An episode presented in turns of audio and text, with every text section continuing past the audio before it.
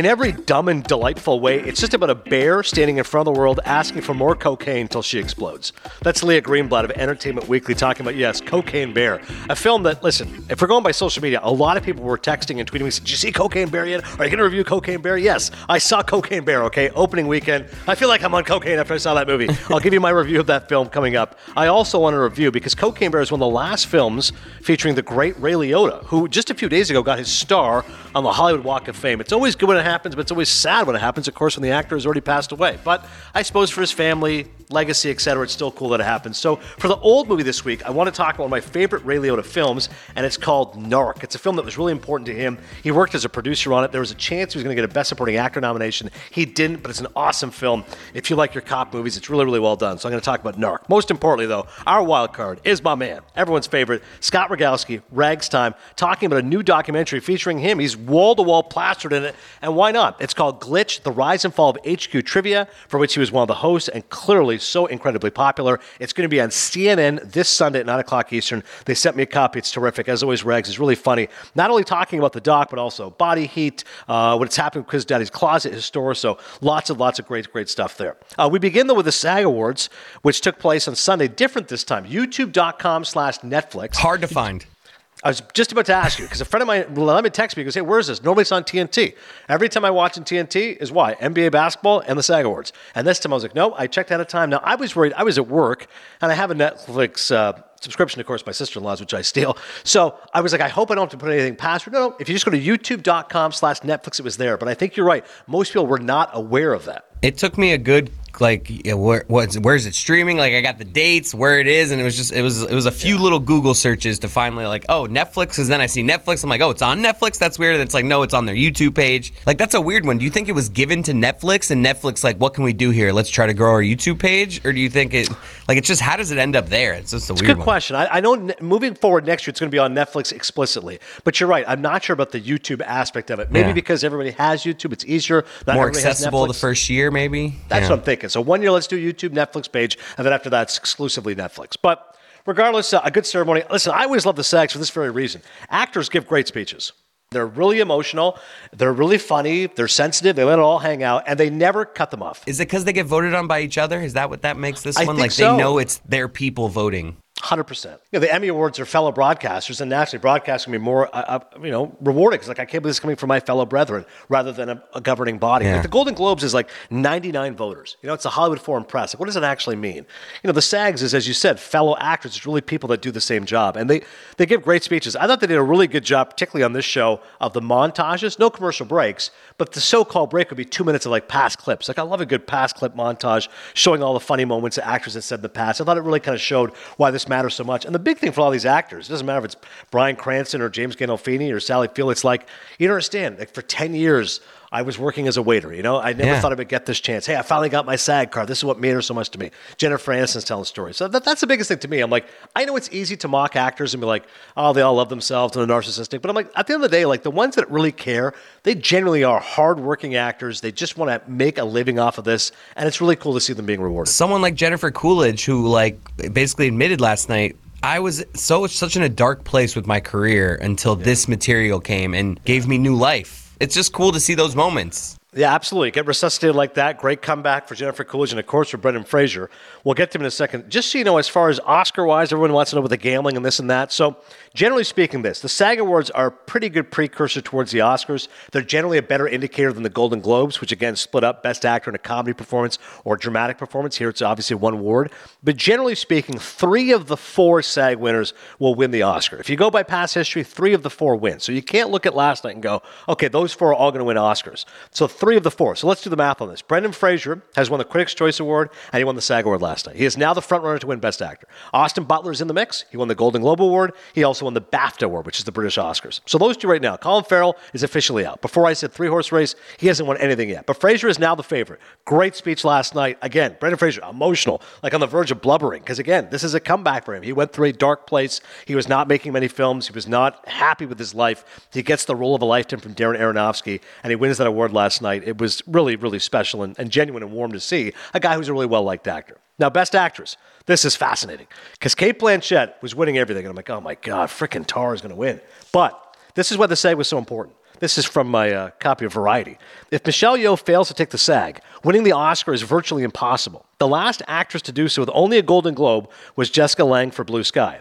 Moreover, if Blanchett wins all four major televised prizes BAFTA, Critics' Choice, Globes, and SAG Best Actress will be nearly cemented. In Oscar history, only one actor in any category has lost the Academy Award after winning those four. Russell Crowe for A Beautiful Mind to Denzel Washington for Training Day, both in 2001. So that's what was critical that Michelle Yeoh won last night. I'm like, yes, that gives her some real juice right now. A 60 year old for a film right now, which is the favorite to win. So I, I, was I was thrilled on two levels. One, Michelle Yeoh I think should win, and it's a great performance. And two, I'm tired of Tar. Like enough with Cate Blanchett. so it's like thank God Michelle Yeoh won. Now I think we have a really good race now. Michelle Yeoh, Cate Blanchett going back and forth. Supporting actor, might be the most boring race ever. He's won everything. Ke Huy Quan, it's just lights out. And he gives great speeches. He goes up there, again, emotional, passionate, hadn't been acting for a long time. Another great comeback story. First ever Asian actor to win in that category. It's special.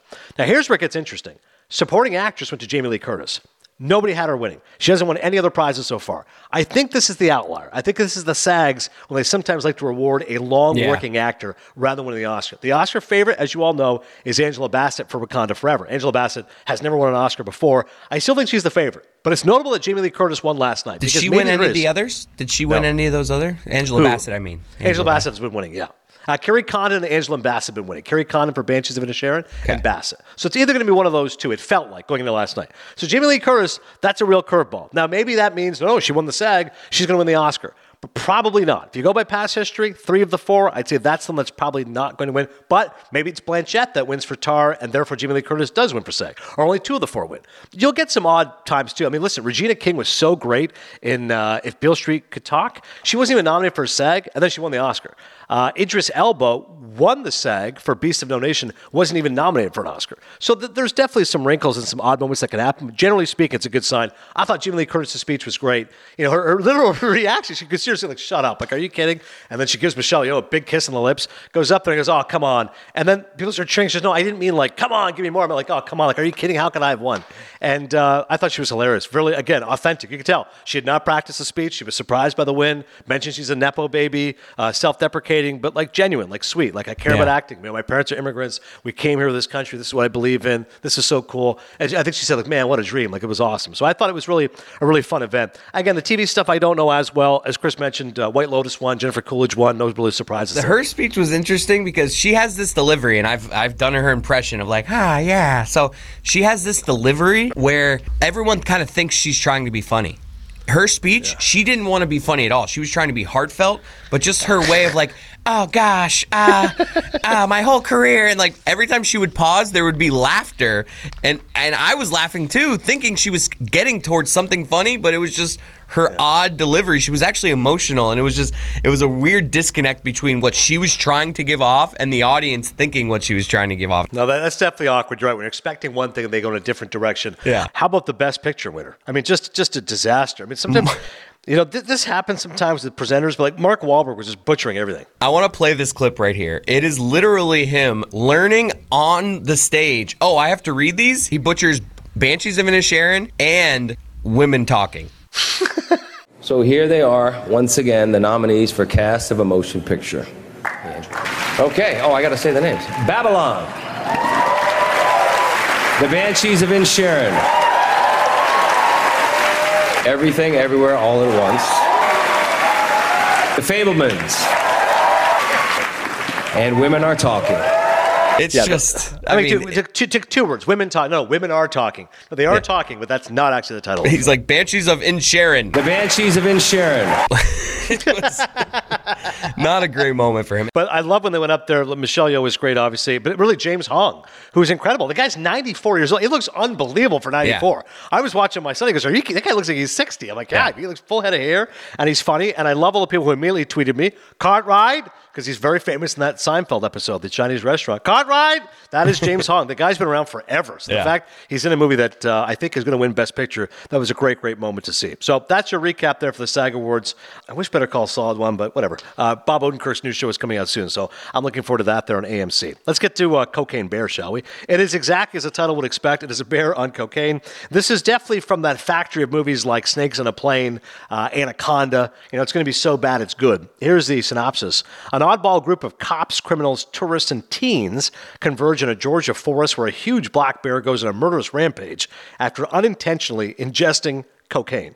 it's from director Elizabeth Banks, who, if you'll remember, uh, Chris and I, one of our favorite comedies, 40 Year Old Virgin. Yeah. Hope you got a big back seat. I'm going to put my bike in it. Woo! Mm-hmm. That is the same Elizabeth Banks, who has kind of been a hit and miss as a director. You know, she had one hit, and then she did the Charlie's Angels uh, sequel. And everyone said that was atrocious. Everyone blamed her for Did it. Did she so, do all the Pitch Perfects? Pitch Perfect, exactly. That was her, her, success. Like, oh wow, Elizabeth Banks, she can actually direct. But then people just murdered her over the uh, or the work she did with the Charlie's Angels sequels, which I didn't actually see. But you're right, Pitch Perfect film series she did, uh, played uh, Gail Abernathy McKadden, also of course in the Hunger Games. But as a director, she's done a few things. And here she goes, I want to take a big chance here. You know, we have these directors who do these movies, but like, why can't I do something like this? Like an action movie that's fun and silly, and let's go for it. Like she's 49 years old now. She's like, I'm not just some some young flame. I'm to do something different. So I give her. Uh, I give her a claim for trying something new, and it's a good cast. Keri Russell from Felicity. You got O'Shea Jackson Jr., dead ringer for Ice Cube, his father. Isaiah Whitlock Jr., who's so great from uh, The Wire. She. Jesse Tyler Ferguson, Modern Family. Um, of course, the late Ray Liotta. Uh, Brooklyn Prince. Margo Martindale, who I love. She's great in the movie. So, really good cast. And again, it's trying to be so bad it's good, right? It's going to be unintentionally silly and funny and goofy. And I did enjoy it. I'm giving it two and a half Maple Leafs, but I thought it didn't go far enough. I, I, honestly thought there was moments that it was being a little bit too serious and should have been more campy. And then there was at times that, that they should have just realized what the audience is. Like I'm in a pretty pretty full crowd actually. I mean, 1450 for the ticket. I went see it on a Saturday matinee, and like crowd's into it. And the two best sequences of the movie, there's one hilarious action slash slapstick scene, which is very violent, but the crowd's loving it. Primarily young males, laughing, cheering, and of course the ending you know is going to be pretty good. Lots of applause there. But I thought there was too many other instances they weren't going far enough and not being quite goofy enough. So I, I enjoyed it for what it was. It was certainly was entertaining, but I thought, as people said, this is going to be a love it or hate it movie. I was kind of in the middle. Like I liked it. I, I didn't love it. I didn't rush out to go see it again. I didn't hate it. I certainly thought it, it, it fit what its purpose was. CGI was good when it came to the bear. Good cast. Liotta's great. Like they they know what they're doing. It's very tongue in cheek and they're ha- kind of having fun.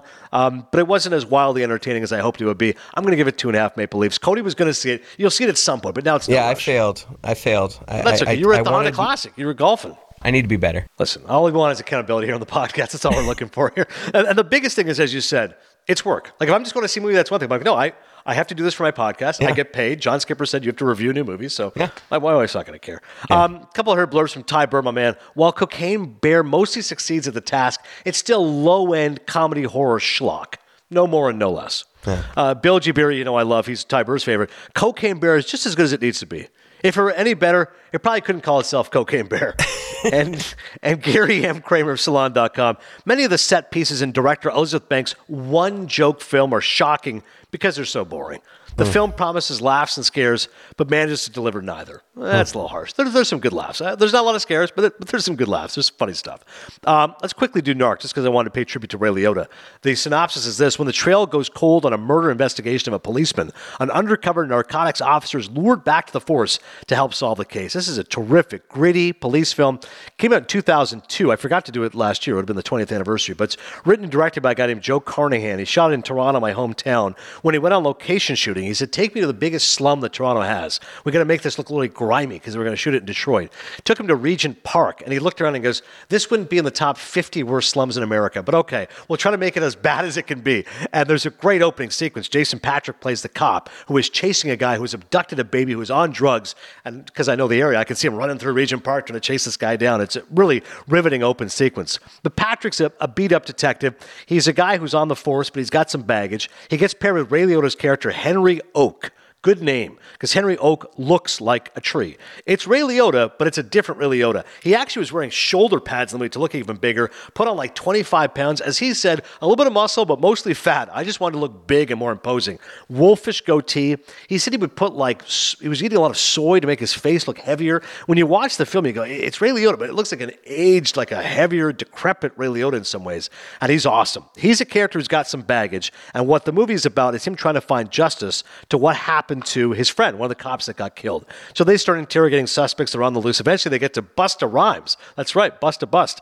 And they end up uh, imprisoning him and somebody else and torturing them and trying to find out what happened. I'm not going to spoil anything further than that. But again, if you like a good cop film, it's tight, lean, 100 minutes. Uh, Liotta is fantastic. It was one of his best performances. There's one sequence he has a monologue talking about his wife passing away. It's, it's some of the best work of Ray Liotta's career. And Carnahan's so good, he's shooting it in the car, and the camera's just slowly drifting around. There's like a, a tree branch in the shot. I think on the director commentary, he said, no, I, I specifically framed it that way because what he's saying has been obscured for so long. And then once the camera shifts around and the tree branch is gone, now the truth has been revealed. It's always fun when you hear white directors shoot things a certain way, but it's got a great ending to the movie. It is surprising and genuine. And I know a great director in Billy Friedkin. Remember, he said when he saw Narc, of course, he did The French Connection. He goes, wow, this guy, Joe Carnahan, is going to be really good. He has not had a great career, to be honest, but I thought it was a really promising opening film. And again, Liotta, Jason Patric, terrific in that movie. It's called Narc. Uh, I would give it four Maple Leafs. A couple of reviews for you. Geoff Pevere of Toronto Star, one of my favorite critics. Jason Patric and Ray Liotta make for one splendidly cast pair. Um, Moira Macdonald, Seattle Times, a good cop movie. And Mick LaSalle. There are things to admire about Narc, but they're individual things, not the movie as a whole. Oh, come on, it's still a really good movie, Mick. Anyways, that's Narc. That's Cocaine Bear. Take a quick break. Come back with my boy Rags.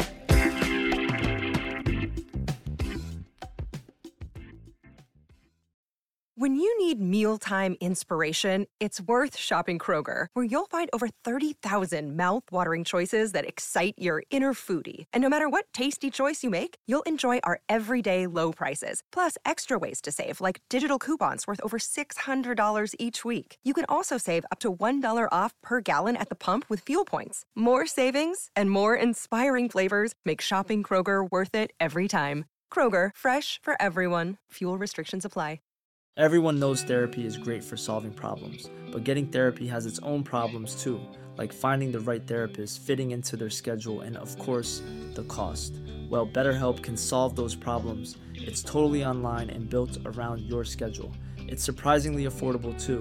Connect with a credentialed therapist by phone, video, or online chat, all from the comfort of your home. Visit betterhelp.com to learn more and save 10% on your first month. That's BetterHelp, H E L P.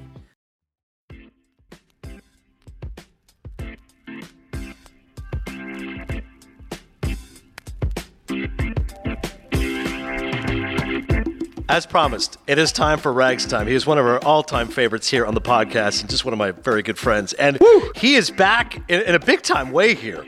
Glitch which is a new documentary coming out on CNN this Sunday at 9 o'clock Eastern. I've had the privilege of seeing it. It is tremendous. It's about the rise and fall of HQ Trivia. It's produced by CNN Films, thus, which is why it will be on CNN. And this is the first of Rags's I don't want to say multi-city tour, multi-Zoom tour, multi-Zoom, tour. tour, and the first stop is here in Cinephile. First and foremost, Rags, how are you? I, I just told someone at MLB Network the other day. I think it was Kimyati or uh, uh, Ian, one of the producers, goes, how, "How's Rags?" And I go, "He has a documentary coming out." They go, "It's his documentary." I go, "It might as well be. It's all about him. It's the rise and fall of HQ." But you're featured in virtually every other clip of this movie. It's incredible. It also features my rise and fall, which is nice.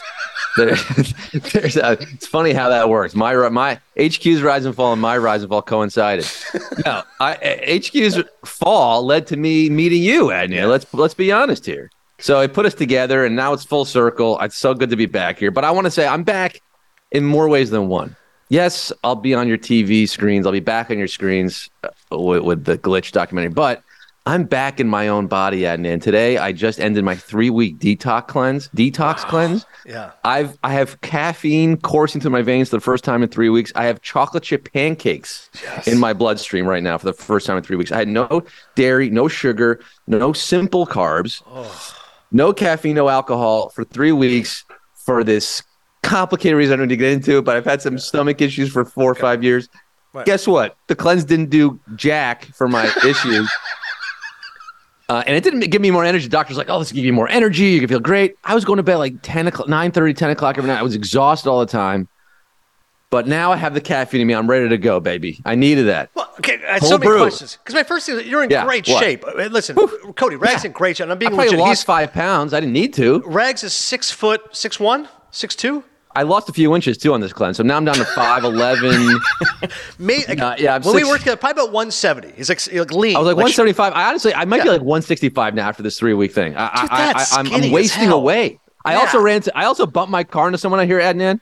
On the freeway. You, you reckon this old lady got out and she just touched my forehead, my face, and said, "Thinner, Stephen King. thinner." That's right. So I don't know if that has anything to do with it either, but it just so it's that also happened while I started the cleanse. Uh, who knows what what happened here? Dude, I, listen, if it was an alcohol thing, not that you're a big drinker, but I get that. Fine. Detox. I, people have dry I, I, January. I, I'm I'm pretty detoxed as it is. Like I told the guy, I'm like, look, this You probably isn't going to work. I think it's a structural issue. I'm pretty sure I have a hiatal hernia. Okay, I went to I got an endoscopy a couple years ago. They showed mild hiatal hernia. I've done some research. It sits right in the top of the diaphragm, and basically I'm belching all the time. I don't know if you recall. Was I burping a lot when we worked together on on Change Up? no. Do you recall some, me oca- burping? Some occasional flatulence, but never burping. Wow. Oh, well, that was never part of it. That might have been LG. Okay, that might have been that might have been Heidi Watney for all we know. Irizarry. That Irizarry was blowing up the room. That wasn't me. like somebody was crop dusting us in our Watney. office. That wasn't me. Do you remember the Adam Sandler uh, uh, com- uh, tapes? The, the the the Adam Sandler comedy tapes back in the day. oh, yeah, The yeah. funniest things, m- formative moments. Weird Al and Adam Sandler, those cassettes. But there's a great sketch with Kevin Nealon as a therapist, farting during the therapy. Do you remember this? No. It wasn't me. It's Kevin Nealon playing Adam Sandler's therapist, and Kevin Nealon, the therapist, keeps fart ripping the entire time, getting progressively worse and worse and worse. And Sandler's just like, "Are you okay?" Uh, and he's like, "It wasn't me," and he's trying to hypnotize me, like, "That was you. That was." it's one of the funniest things. As a twelve-year-old, I thought it was one of the funniest things.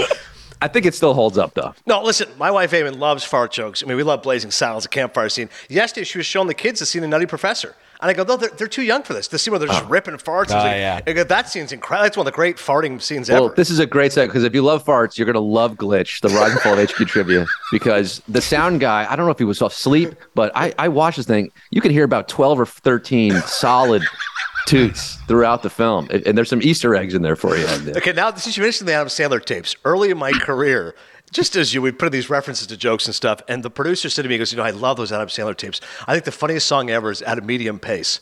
So every single time, going to break, I'd say, and I would do the NBA show, I go, We'll have NBA highlights at a medium pace coming up next, blah, blah. And it took like two years. Somebody goes, Wait, is, is he referencing the Adam Sandler song where the guy says, I shove a shampoo bottle up my ass at a medium At a pace? medium He's saying this on national television every night. We'll have the highlights at a medium pace. Didn't you tell Sandler that once when you met him? You told him about it. He loved it. I was like, yeah, at a medium pace. But Anna, you, you know this as a broadcaster, right? You've done this for many years now. One of the great joys at being a broadcaster, and we did this on Change Up, it's Yeah. sneaking in those references. I did this oh. all the time on HQ. that three Okay? people get. all the time on HQ, and it, it it really resonated with the Phish fans, the Simpsons fans, Yeah. the Best Show fans, a radio show I love. I would throw these little references in. It I'm probably threw Sandler references into all that stuff, and then he kind of just telegraphed to those who know Yes. this guy gets it. Yeah. This guy gets it. We get it. They don't. There's nothing better than listening to something and being like, did he just, and like you catch something Yeah. that you're like, I don't think anybody else caught that. That is like, it's, and that brings you a fan base because I got these insane. Like last night, in fact, I went to a. Ready for this? This is the kind of guy I am. I went to a show, a concert in L.A. The band's called Pink Talking Fish. Okay. Have you heard of the band Pink Talking Fish? I haven't. You introduced me to Phish, by the way, and I still love, uh, what's the one? Chalk Dust Torture. Chalk Dust Torture. There you go. Great song. So this band, Pink Talking Fish, they are a band, a cover band that covers exclusively songs from Pink Floyd, Talking Heads, oh, and Phish. love it. and they are phenomenal. It is so much fun. They're se- you know segueing between like once in a lifetime, comfortably numb, Carini. They'll throw chalk dust in there, so they're just going back and forth segueing these songs. It's so much fun. What a blast! But I have people like I'm at the show, you know, with my girlfriend, and people are turning their heads and look, and they're like talking to each other, and because I'm a celebrity in the Phish community and the Pink Talking. In fact, the band itself, Pink Talking Fish, are big fans. They came to my store. We were messaging on Instagram beforehand. I have the guitarist number. We're texting. He's like, "We're gonna come by your store before the show." They they get on stage eight thirty. Seven thirty, they're in my shop. They couldn't get out of the shop. They dropped like five hundred bucks in there. They're Yes, buying Quiz Daddy's Closet. Let's go. The drummer's buying Celtics hoodies. He got a Governator Schwarzenegger shirt. Nice. Uh, the guitarist got a 4XL Obama tee, 2000 Obama campaign tee that he wore on stage, and he shouted me out on stage. Puts the 4XL Obama shirt on, and this guy's shredding. He's one of the most insane guitarists. Cal Kehoe, shout, I'll shout him out, Cal. yeah. Cal Kehoe. This guy was shredding. On the Pink Floyd, man. It, it, it was it was truly an epic show, and you know, but it's it's because I was dropping those Phish references. Every show at HQ, I would say, "Let's get down in the nitty gritty. Let's get the show on the road." That is a Phish lyric from the Well, song. and you're, you're always known for the nicknames. One of my favorite parts of Glitch is when it really kind of shows your ascension specifically. You're too humble to admit it, but there was different hosts. But really, you were the guy that that, sh- that shined. And they have a clip of people saying, "Oh, Scott's my favorite. Scott's my favorite. He's awesome." And part of it was because, as you recognize, here's what I have to do. Here, here is what the work is. I have to present a trivia question. I have to present an answer. But I'm going to add the wrinkle of my personality, particularly the nicknames. And when you started going through the Kosher Kershaw, Semitic Sajak, Rupert Pupkin, of course, my favorite king of comedy, Scorsese, I'm like, that's where you were smart enough to know, no, I'm getting the job done, but I'm squeezing in this stuff. That, that, that's one of my favorite parts is all those nicknames you were coming up with. It was genius. Yeah, and you know, I'm not gonna say it was calculated, but there was something I, I read about or heard about how on SNL, right? If you're new to the SNL cast, one of my favorite shows growing up, my bar mitzvah theme was Saturday Night Live. Okay. There's live from New York. It's Scott Rogowsky. All right. So not that I ever aspired to be on the show as a cast member, but I just loved it. And each table was a different character. Goat Boy table, the cheerleaders table. The old folks had like Samurai Deli table, you know, Coneheads table. So I was obsessed with that show and I would read about it and hear about it. And I remember hearing if you were new to the cast, how do you make an impression? Because it's so cutthroat there. You know, the competition's crazy. How do you break through, get on the show, and become a recurring character? Well, catchphrase, catchphrase, catchphrase, catchphrase. And then the audience picks up on it. People love it. They want to see that character again. So that was in the back of my mind while I was doing this HQ stuff. And I was like, how do I make this a memorable experience for the fans?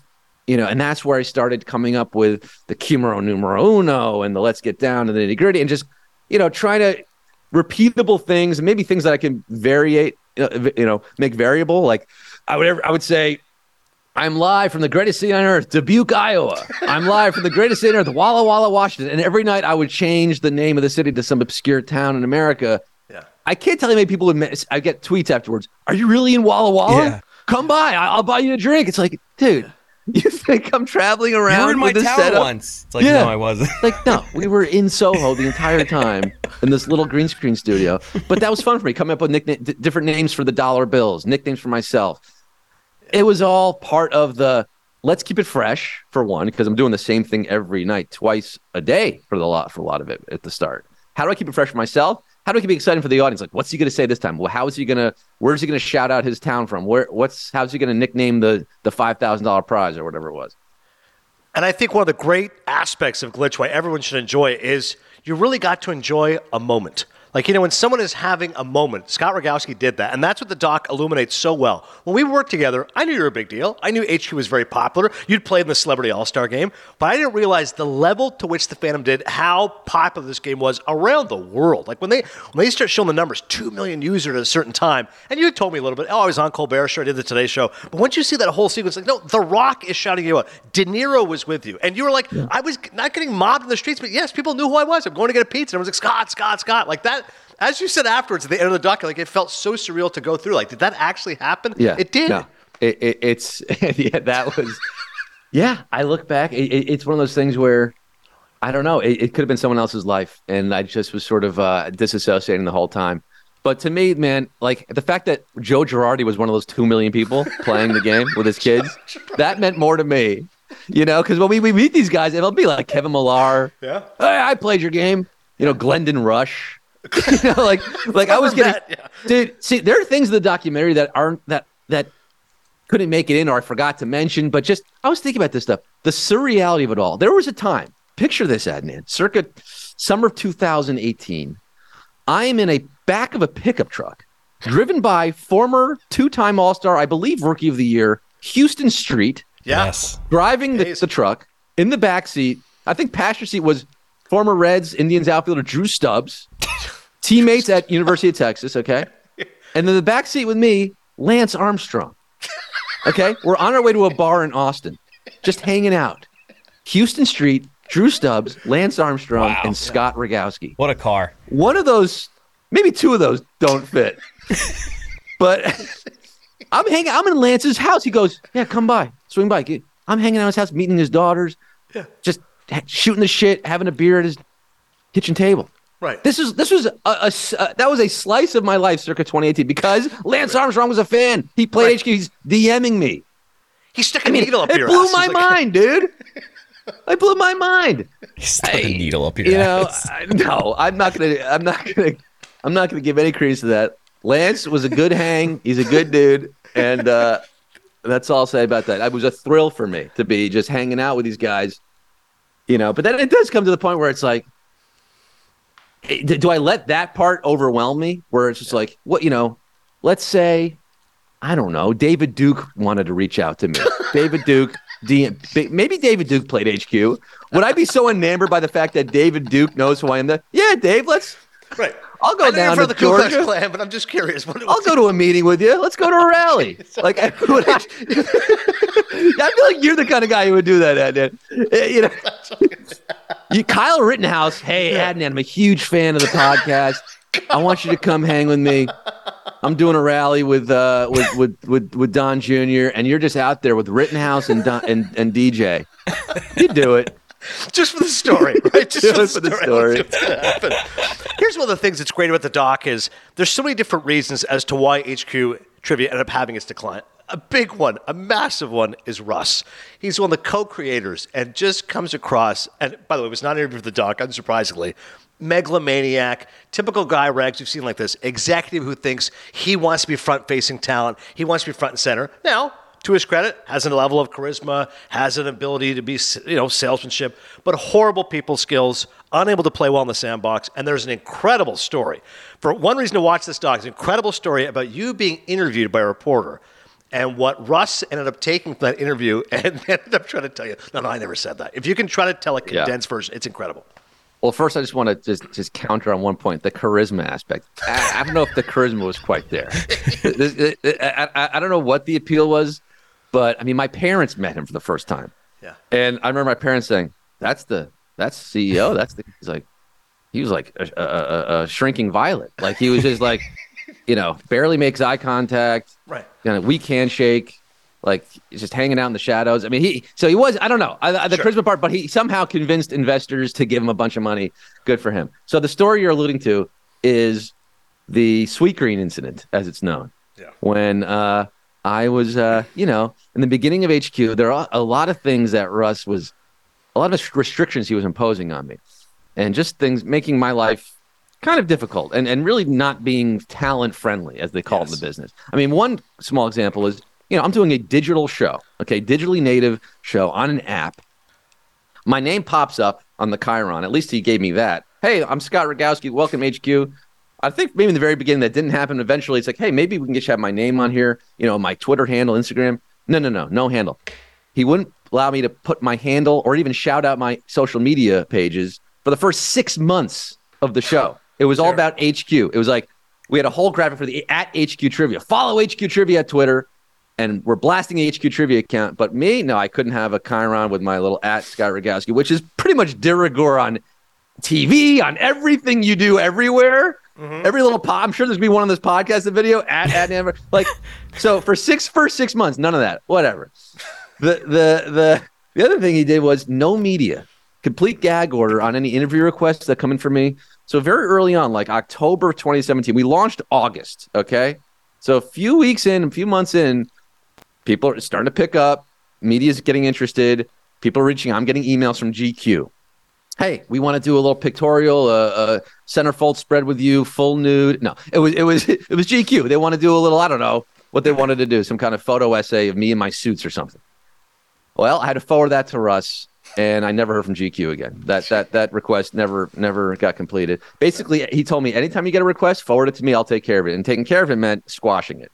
couldn't do any press, couldn't do any interview requests. It was all about Russ. It's all about HQ. And if you look, it's the proof is in the pudding. Every article that came out about HQ in October of 2017 does not even mention my name. It's all HQ, founders of Vine, Russ, Colin, yada yada. Again, I was like, whatever. Let these megalomaniac, whatever, let them have their thing. At that point, honestly, I was still applying for their jobs. I wasn't sure if this was going to be a forever thing or not, or you know how big this was going to really get. It was just a gig. I was on six week contracts, so okay. But as things really started to pick up steam, it's like, yeah, you know what? Maybe there should, could be a profile of me at some point that would be the worst thing in the world if someone wrote a little piece. Hey, get to know the HQ host. So a writer named Taylor Lorenz from the Daily Beast did wanted to do just that, and I had several friends in common. And at the same time, they all started reaching out. Hey, my friend Taylor, my friend Taylor wants to write about you. Okay, I figured this is a friend of a friend. This is a reputable source. I'll take this call, the phone call, five ten minutes. I won't tell Russ about it at the beginning, but I will tell Russ after the fact. So I take the call with Taylor, ask a few questions, very pleasant. Boom. Then I send an email to Russ. Hey, Russ, I spoke to this reporter at Daily Beast, just a little profile, asking where I'm from, where I went to school, what I eat for lunch. Simple stuff. Profile. Just want to give you a heads up. That, okay. Apparently that night, Russ gets in touch with the reporter. They have a chit chat. I'm not privy to that at the time. I go to work the next day. Around 250, three o'clock is when we go on the air, right? 250, Russ knocks on the door. I'm in the studio, getting my tie straight and ready to go, going over the notes. Hey, come with me for a second. He makes me come into a conference room.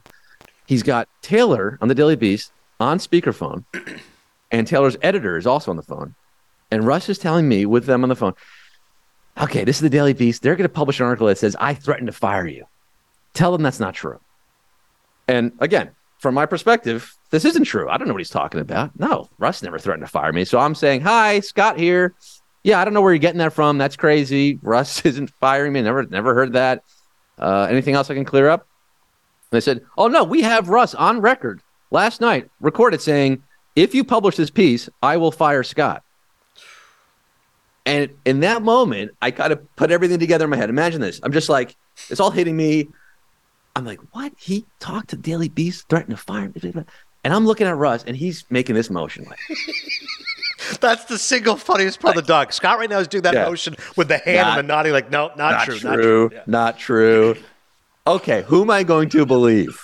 My boss, who I've already learned to be is manipulative and lying, or a, a journalist who's sworn to journalistic ethics with their editor backing them up on the phone. Why in the world will they make that up? And why in the world would this guy, this insane maniac, at that point, you're caught, buddy. The gig is up, Yeah. right? Or is it jig? Is the jig up or the The, gig the, up? the- the jig is up, yeah. The jig is up. Well, my gig was almost Yeah, I up. was say. His jig was up. And at that point, maybe you go, All right, Scott, here's what happened. I got a little out of control last night about this interview. I didn't want you to do it. And I spoke to the Daily Beast and I made these crazy threats and I'm very uh-huh. sorry. Like, that's what a normal person would do, right? Not doubling down and saying, No, they're lying. Not th-" that's the insanity aspect of this. Like, that's the truly clinically sociopathic element of that. Where at that moment he didn't kind of apologize. What was his like? Did he just not trust you I in the media, or was it just? It, I don't, for the life of me. My best guess is it's all about the brand. all about the brand, and he's so. And again, because I mentioned this in the documentary, because this is a guy who was part of the founding team of Vine, and they sold to Twitter, and they lost their company, and not only that, all those Vine stars, the Paul brothers, and godless countless others. All became these massive celebrities, moved off platform, right? Got their millions of followers and became bigger than the platform itself. And I think in the back of his head, Yeah. he was scarred by that. Like, I created this thing, it got away from me. All these people got super famous and rich off it. He got rich too, but maybe he didn't get the fame part that he really wanted. So I think there was a bit of that, like, I'm not going to let this twerp Yeah. do what the Logan Paul and Jake Pauls did and and you know become this massive celebrity. So that's why he wasn't letting me promote myself, wasn't letting me do an interview. I, I'm pretty sure that was it. I can't, you know, put Right. into a lie detector. I don't know, but that's my best guess. It was just so much hubris. It's just so much hubris. But I think, Yeah, I- and the hubris. you, you were so smart about it though, because even in the doc, you're kind of saying like, I was just riding the wave. I, I did not think this was going to last ten years. Right? I never Oh, yeah. thought it would be this big, but I didn't think it was going to last ten years, anyways. Like these things happen. It's all ephemeral. and that's and that's it. I, that's why I was looking for those other jobs. And um, one of the great uh, twists of fate there is one of the jobs I was really gunning for, because you know I'm a comedian first and a writer, and and really my goal was in life was never to host a game show on an app. I mean that never crossed my mind. Okay, my goal was to be a Daily Show correspondent, maybe the host one day, but really. Like, let me get in there. I want to be a writer on the Daily Show. I want to be a producer, a correspondent, would be really cream of the crop something. I love the Daily Show with Jon Stewart. So I heard about all these changes happening at the Daily Show at the time. Stewart was leaving. Jordan Klepper, one of the correspondents who I really liked, was spinning off his own show. He was going to have correspondence. So that, and I knew Jordan a little bit. He had been a guest on my running late talk show. So I was messaging with Jordan. I was, hey man, congrats on your show. You know, I'd love to be part of it as a producer, correspondent, whatever, something. I'll, I'll sweep the floors. Like, so I was kind of groveling a little bit because I really just wanted. To, I know in this business, if you can just get in somewhere, yeah, that's all it takes. And I was at this point in my life, like 32 years old, little late to be honest.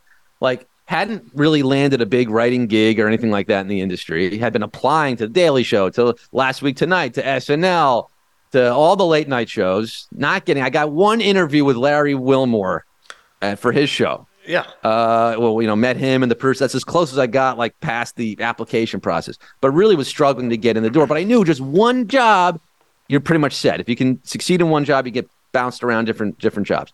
So anyway, Klepper, I was like, please, something. He's like, listen, I'll get into when we start staffing up, I'll get in touch with you and I'll put you in touch with the producer. Thank you so much. So he actually follows up on that. I apply to be a producer. I apply to be a correspondent first. No dice.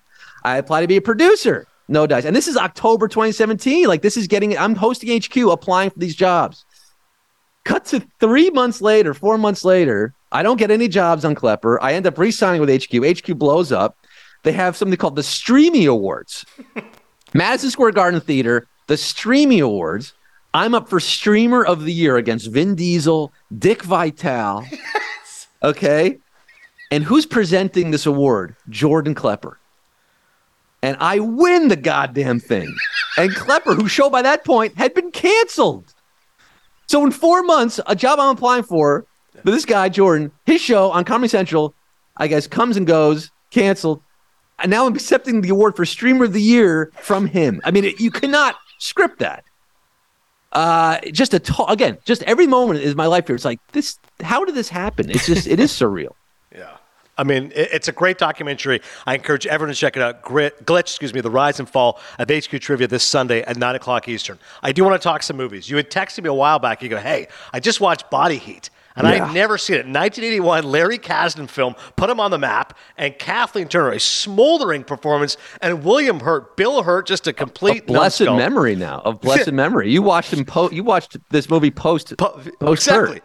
And um, God, it was an incredible film noir. I did not realize it was going to be that good, and you recommended it to me. I loved it. I thought it was. But what fantastic. did I tell you? There's a scene in this movie which, boy, I mean, it is straight up assault. It's straight up rape. There's no other way to put it. I mean, he b- breaks through the window, right? he's just, he's just so obsessed with Kathleen Turner standing outside her window. He does. Am I remembering this right? Does he not run through the pane glass? Yeah, he breaks the window. It's just so animalistic, and he just just animalistic and just grabs her and beds her. Now. I was it consensual? I mean, she was basically saying no the whole time prior to that. Right. You you do the math on this one. I don't know if there should there maybe there should be a podcast ad, you know, spin off the Cinephile. Yeah. Called like Cine prosecutors, where you guys actually make cases. You guys can actually charge characters in movies for crimes. And I think you should put William Hurt's character on trial for uh, for rape in the first degree here. Aggravated rape, perhaps. Uh, inspired by the classic film noir Double Indemnity, Mickey Rourke is in the film. And how about Ted Danson's performance? Ted Danson playing one of his buddies who's trying to keep him on the straight and narrow, but realizes that William Hurt has gone in too deep. Early Ted Danson, pre Cheers. Early Danson, dancing in the streets it was that, and, and just you know the character. There's a character in that film, and then the heat, right? Yeah. The, the the the humidity of Nolans. Yes. Oh. That oh that that that weight on your shoulders. You can feel the humidity in that movie. The heat. I mean, it was it was a moody film, well crafted, well done. Yeah. But that that I couldn't get that dynamic out of my head there. I'm like, okay, well, how about Kathleen Turner? Empire Magazine yeah. cited Body Heat, named her one of the 100 sexiest stars in film history. Sultry. The, the New York Times did a jaw dropping movie debut, built a career adventurous and frank sexuality born of robust physicality. Yeah, that's how they described it back then. But it's truly assault. Am I wrong? Am I wrong here? I mean, you could say robust physicality, or you yeah. could say this guy attacked this woman in her own home yeah, I mean, there, there's no question that that scene in particular has not aged well. But as, as Janet Maslin wrote, sex is all important to body heat, as the title may indicate. A great deal of distance between the two can be true to the performance of Miss Turner, who looks like the quintessential 40s siren. keeps her chin high in the air, speaks in a perfect monotone, a lot like Lauren Bacall. I guess I was watching. I go, oh, she is like a latter day Lauren Bacall. yes, it's amazing. the blonde curls. I mean, La- Lana Turner, maybe. I mean, Yeah, yeah. Kathleen Turner, Lana Turner. I don't know. Lauren Bacall, you're right. These are all names that Cody's just completely Yeah. you know, blanking on, right? I remember that. I remember the quiz Cody did.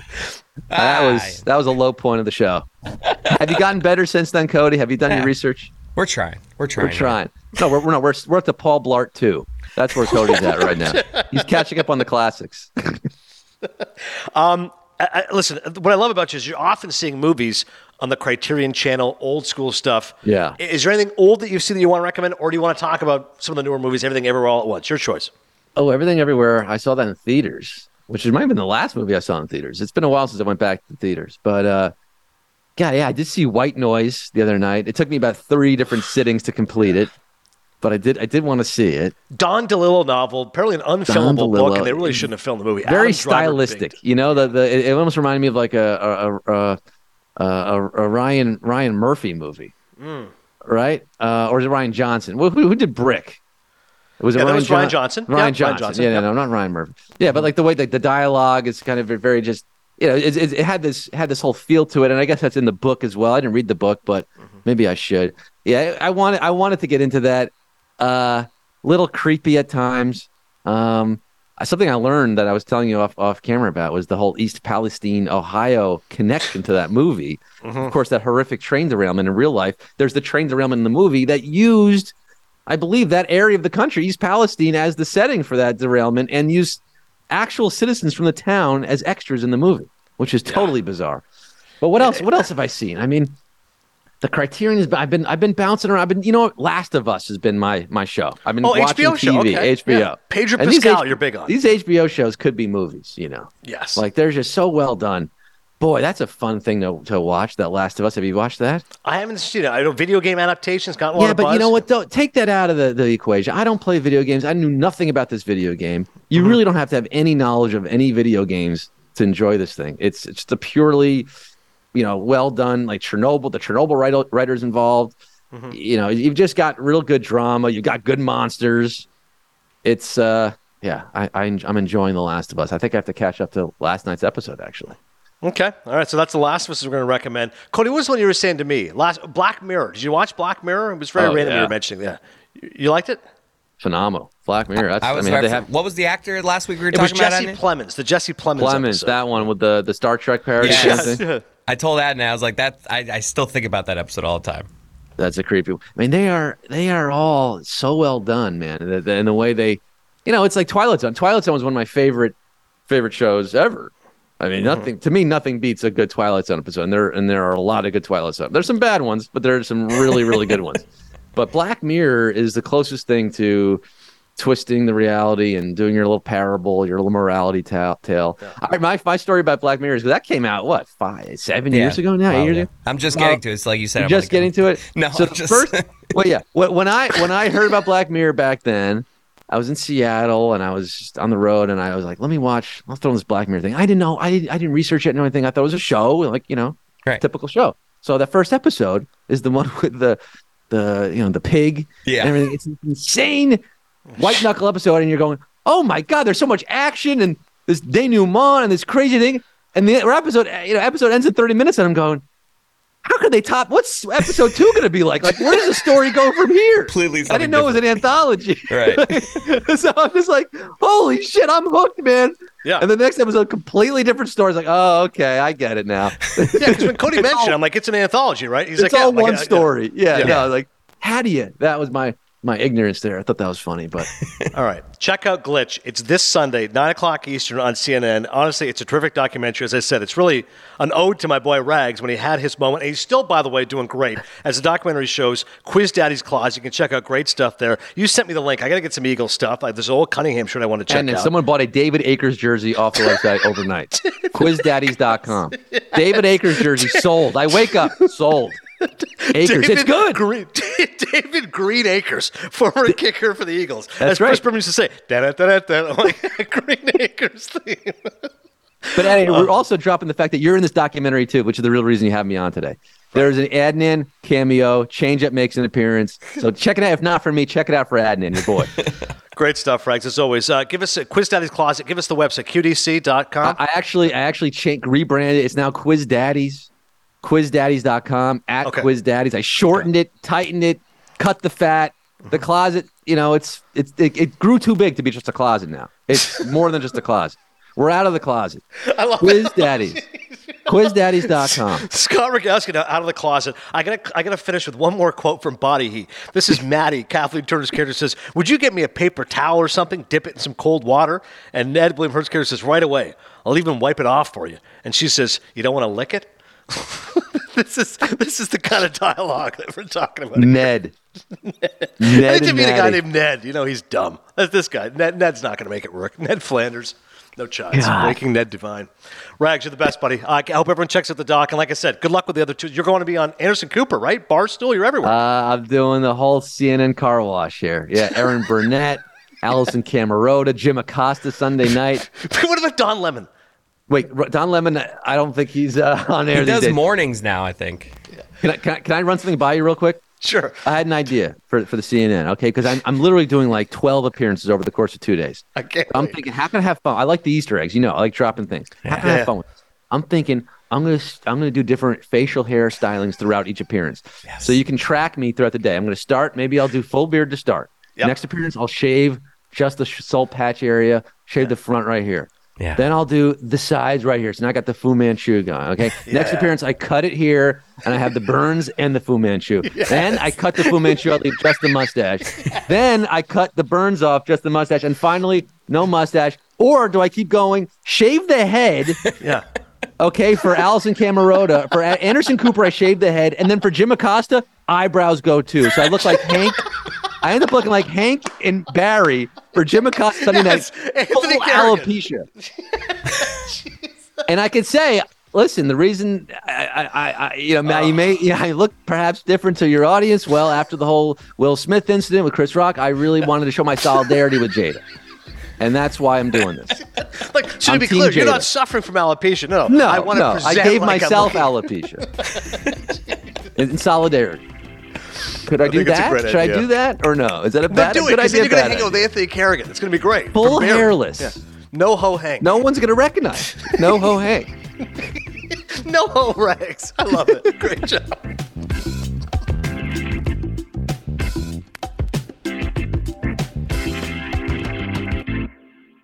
Again, I want everyone to check out Glitch. It's really funny, really entertaining. Great job there by Rags. And check out uh, his clothing online. Cody, you can get some old classic stuff. Udonis Haslem, like some old Heat Oh, jerseys. dude, I love this. Ever since the last time I think we had him on, I follow Rags. I always followed him, but I think he has a separate thing for his store. That Yeah. store is, it's right up any sports fan's alley. It's just throwback stuff after throwback stuff. Like you got to check out the website at least if you're into sports and any and like the throwback memorabilia. Yeah, like I'm scared. Like I think if I go, I'd be like dead. Like if you went, you'd be like, oh, there's a Mark Duper thing. Oh, my dad would love that. I'm gonna get this. Like it's there's Seems like it'd be hard to not spend hundreds of dollars on like just a bunch of stuff. yeah, I think that is the goal. Uh, March might as well be sequels month. Every week we've got a sequel coming out. So next week instead of Foul Creed three, next week I believe is Scream six. There's a couple more sequels coming out this month. So we've got plenty of sequels coming up here on Cinephile, and of course the Academy Awards coming up on March 12th. So Creed three next week. Michael B. Jordan not only stars but directs Jonathan Majors as well. I'll be reviewing that. Until then, I'll see you at the movies.